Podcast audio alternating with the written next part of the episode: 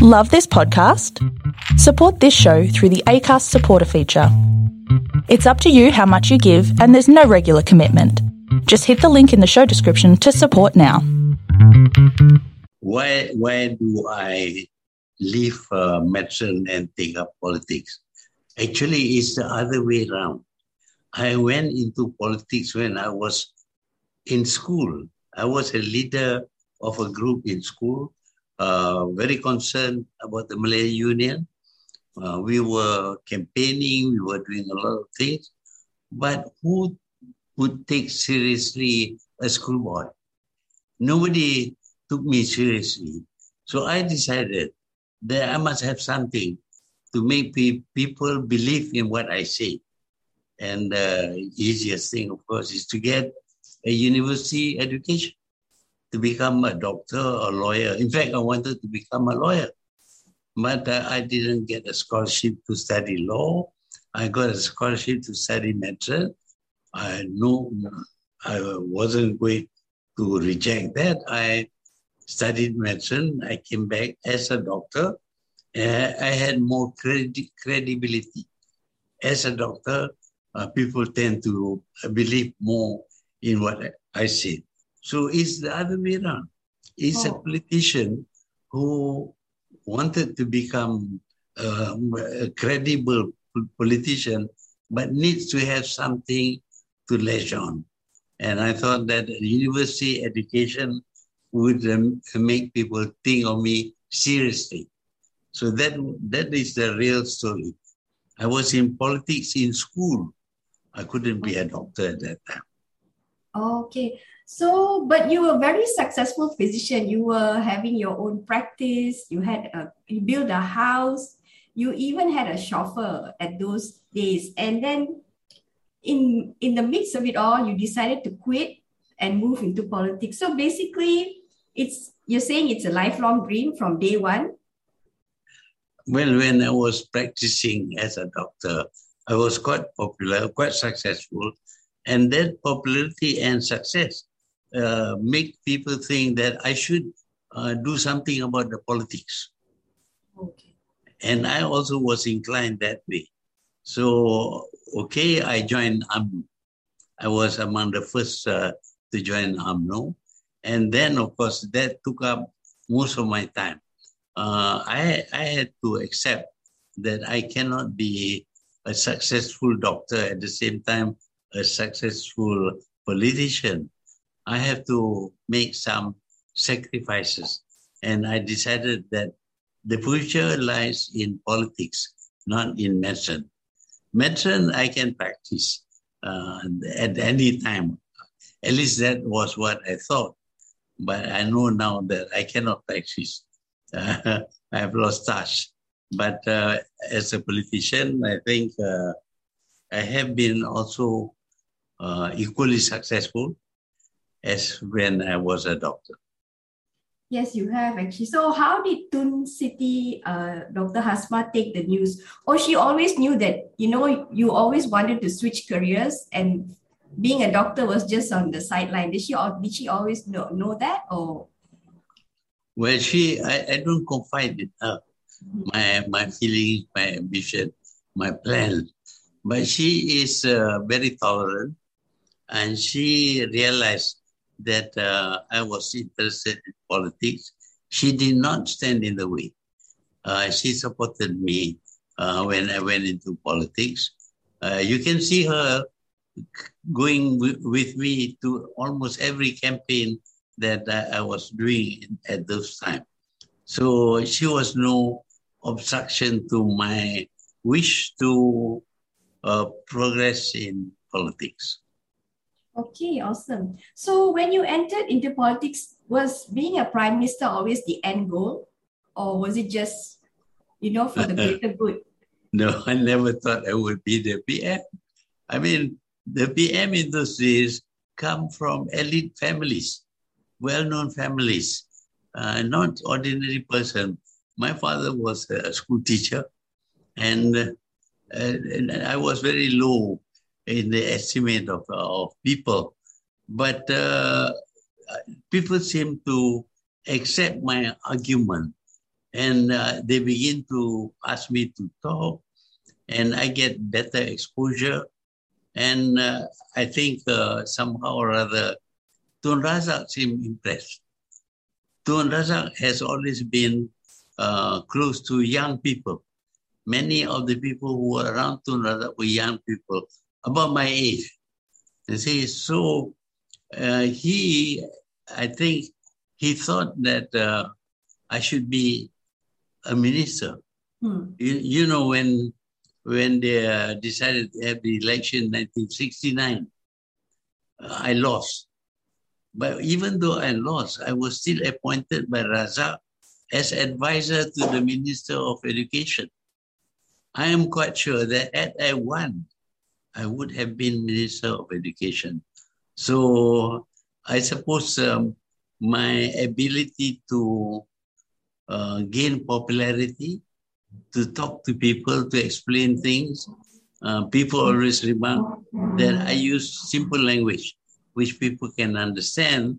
And uh, I think, in a way, I must have uh, made an impression on Razak to the point where he was willing to uh, do something for me. Hmm. Okay. So, um, what are some of the best perks of being the prime minister? So, like in the US, do you get briefed a lot of the country's secrets before you take the job, or what are the the best thing? Like you know, because you had two careers. One is a physician, and the next one is I think politician, PM. Mm. Long long ago, before I was a doctor, before I was a, a politician, I realized that people do not like pushy people, people who want to promote themselves, uh, always uh, uh, telling people about who they are and all that. So one of the things I did when I became Minister of Education was to tell the staff not to use my name for any school. Before that, every minister had their names given to schools. Khir Johari even had his wife's name. I told them, no using, you cannot use my name for schools, for roads, or whatever. And I don't want you to put my pictures up because I thought that that would give the impression that I was promoting myself. Mm-hmm. I don't want people to see that because I think that would be more acceptable to people than if you push yourself too much. Uh, a lot of people complain about, oh, this man is uh, trying to uh, get something for himself. I wanted to show that I did not want to get anything for myself. I want to do work. But strangely, that made me more popular. That's good. So you kind of rejected all the perks that came with the job. Is that right? Yes, I, I didn't ask for anything. For example, you know, when the prime minister retires, they gave him lots of money. They came to see me when I was about to retire and offer me land in Putrajaya. I told them I, I don't want. I don't want any free gifts. But if you want to sell the land to me, I will buy. And I bought. I didn't get any free land. I didn't get a cent uh, as a, a, gift because of my service and all that. And yet, uh, for Najib, uh, they want to offer him 100 million dollars. For what? Abdullah got 70 million. Yet before that, I got nothing.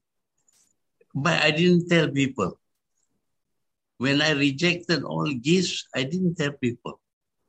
I thought that telling people is also a way of promoting yourself. Okay, that's very good, Tun. So, Tun, like I said, you are very successful. In Wikipedia, they say you're a very successful doctor, but were you happy with your salary as a prime minister in comparison to your Singaporean counterpart? Because he gets about 2 million a year and yours only is like 60,000 USD a year, so around 20,000 a month. It's really, really low. And, you know, in comparison to some Sydney executives, they get more. So what was your what is your take on the salary?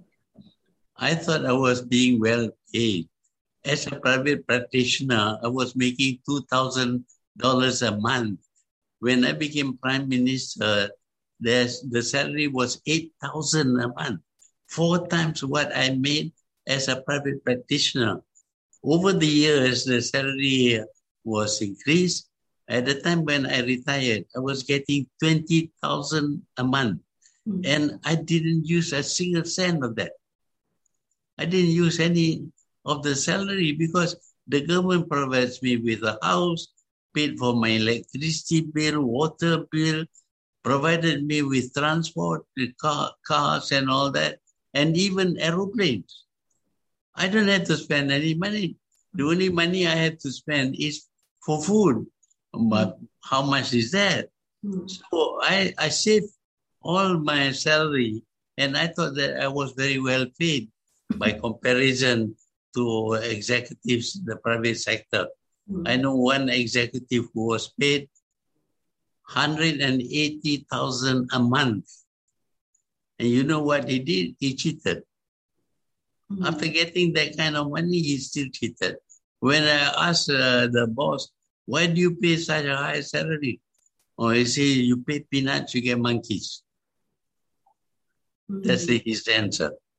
But I, I was yeah. paid only 20,000 and I thought that I was very well Okay, so you were basically happy with it, very happy with it. I was very happy.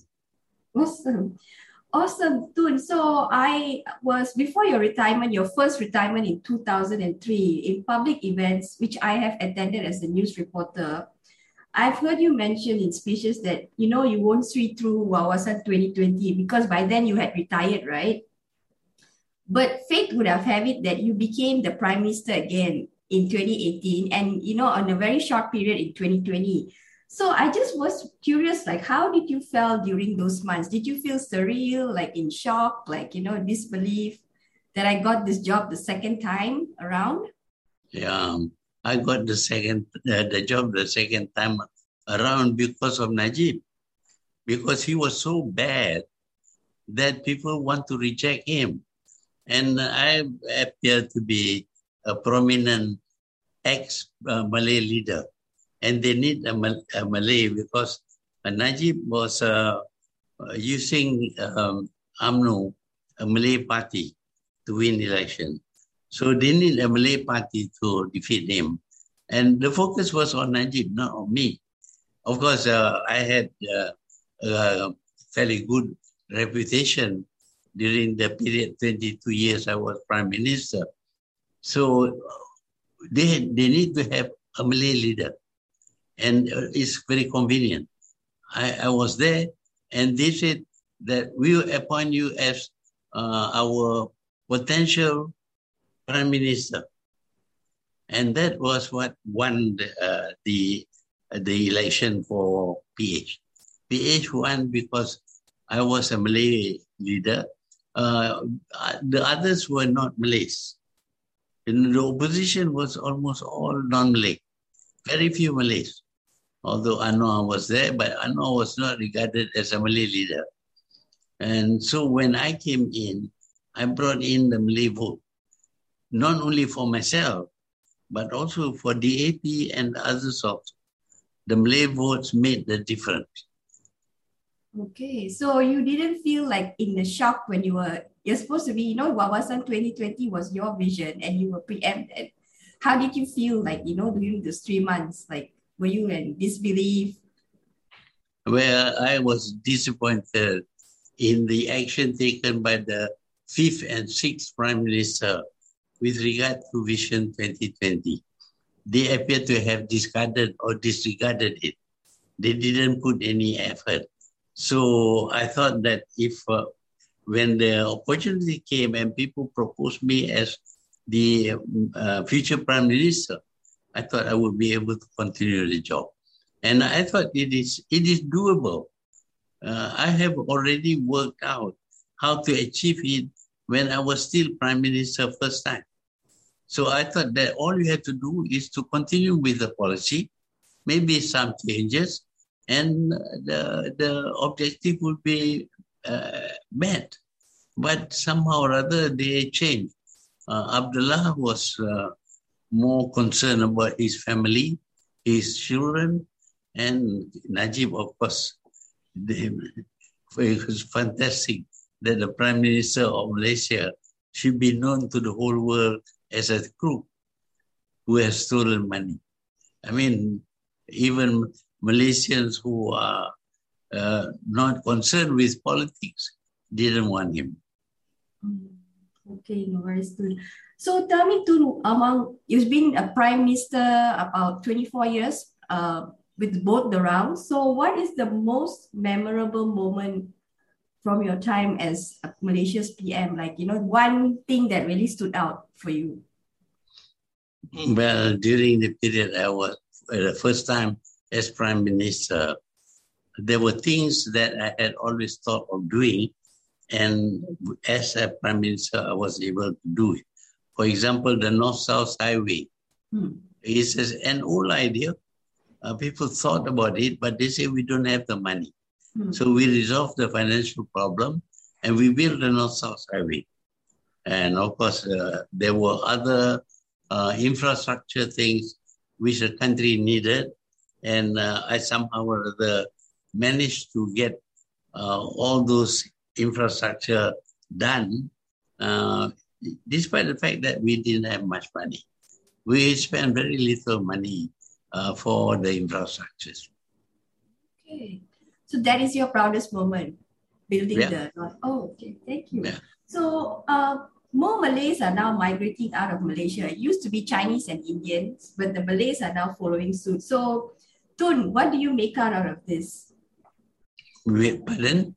What do you make out of more Malays moving, uh, migrating out of Malaysia? Yeah, this is this never happened before. Malays were comfortable living in Malaysia.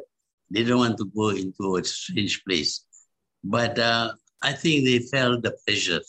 During Najib's time, some of my own relatives migrated to Australia. There, they, they work as farmers, you know.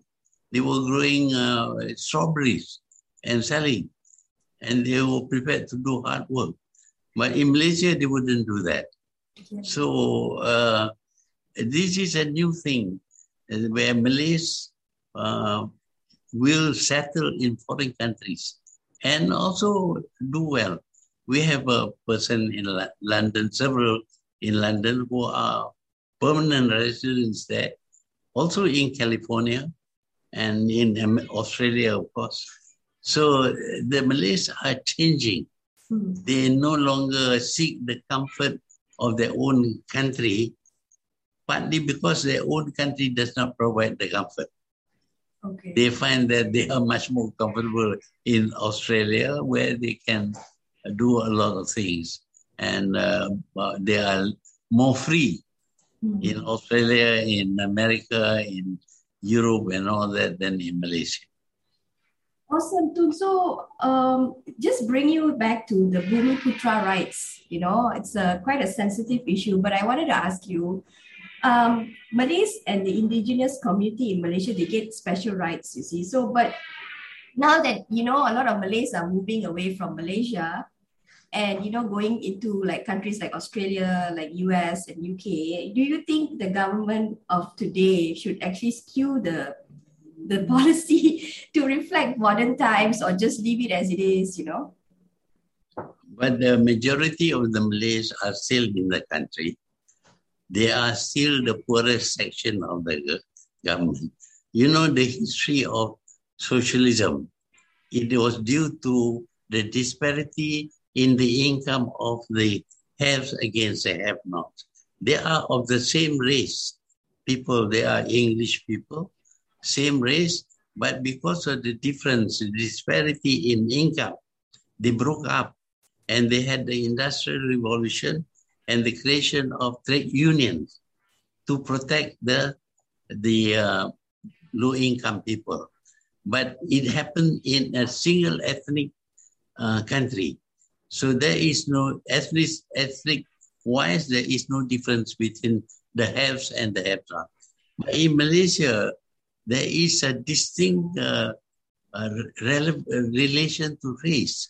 We find that the Chinese, despite the obstruction During the British time, actually, the Chinese were prevented from doing business.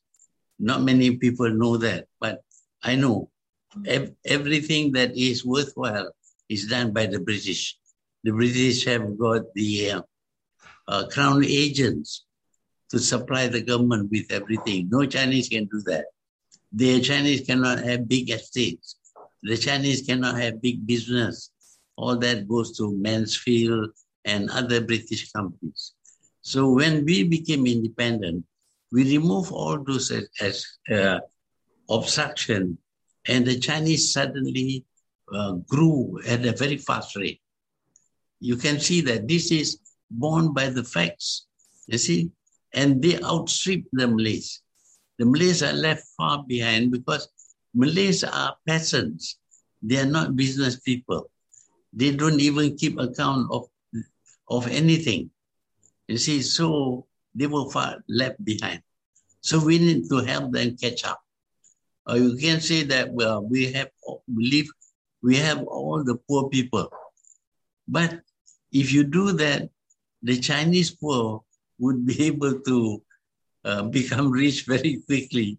The Malay poor will still remain poor. This is something that I observe. So that is why we have the new economic policy mm. during Razak's time. Mm. And uh, we decided that we had to do something for the Malays. Um, but the Malays let, let us down very badly. Uh, what we do for them uh, actually benefited the Chinese. For example, if we give a contract to a Malay, uh, he does not have any ability, no money, he's not able to make use of the contract. He sells it to a Chinese who can carry out. And you find that the Chinese uh, construction industry, for example, grew very fast during the time when Malaysia was ruled, basically it was ruled by Malays. But do you think that the the whole policy needs to have a relook or a, like a, a refreshed look? Because yeah. you know. Yeah, we have to look, relook at the abusers. Uh-huh. For example, when we give them a contract and they sell it off, we have to nullify that. In fact, we have launched that new project uh, when I was a second time prime minister. If you get a contract or you get a license, if you sell it to a non-Malay, we take back the license. So you cannot sell it. You have to do it yourself. If you cannot do it, you may sell to another Malay. But uh, abusers like uh, selling APs you hmm. know, we give APs to import second-hand cars from Japan. Mm. They take the APs, uh, 10, 10 APs a month. They were selling at $8,000 for the AP. So they were very comfortable with that. You finish the 10 cars, you get another 10. Mm. Okay, so all right, Tun. That is all the time that we have today because your office gave me 20 minutes. I am so happy to see you and I hope you're well right now. Are you better? I am very much better. Awesome. I think I can still well, I can still answer your question. Awesome, Tun. You're great. And you're one of yeah, you know, I admire you very much. I want to show you this picture of my father and you. Oh, I see. No, yes. not very clear. Not clear. Okay, I uh, I will email it to you and I will put it in the article as well. Yeah. Okay. Okay. Thank you, Tun. Assalamualaikum. Thank you. Welcome. Welcome. Thank you. Bye. Salam.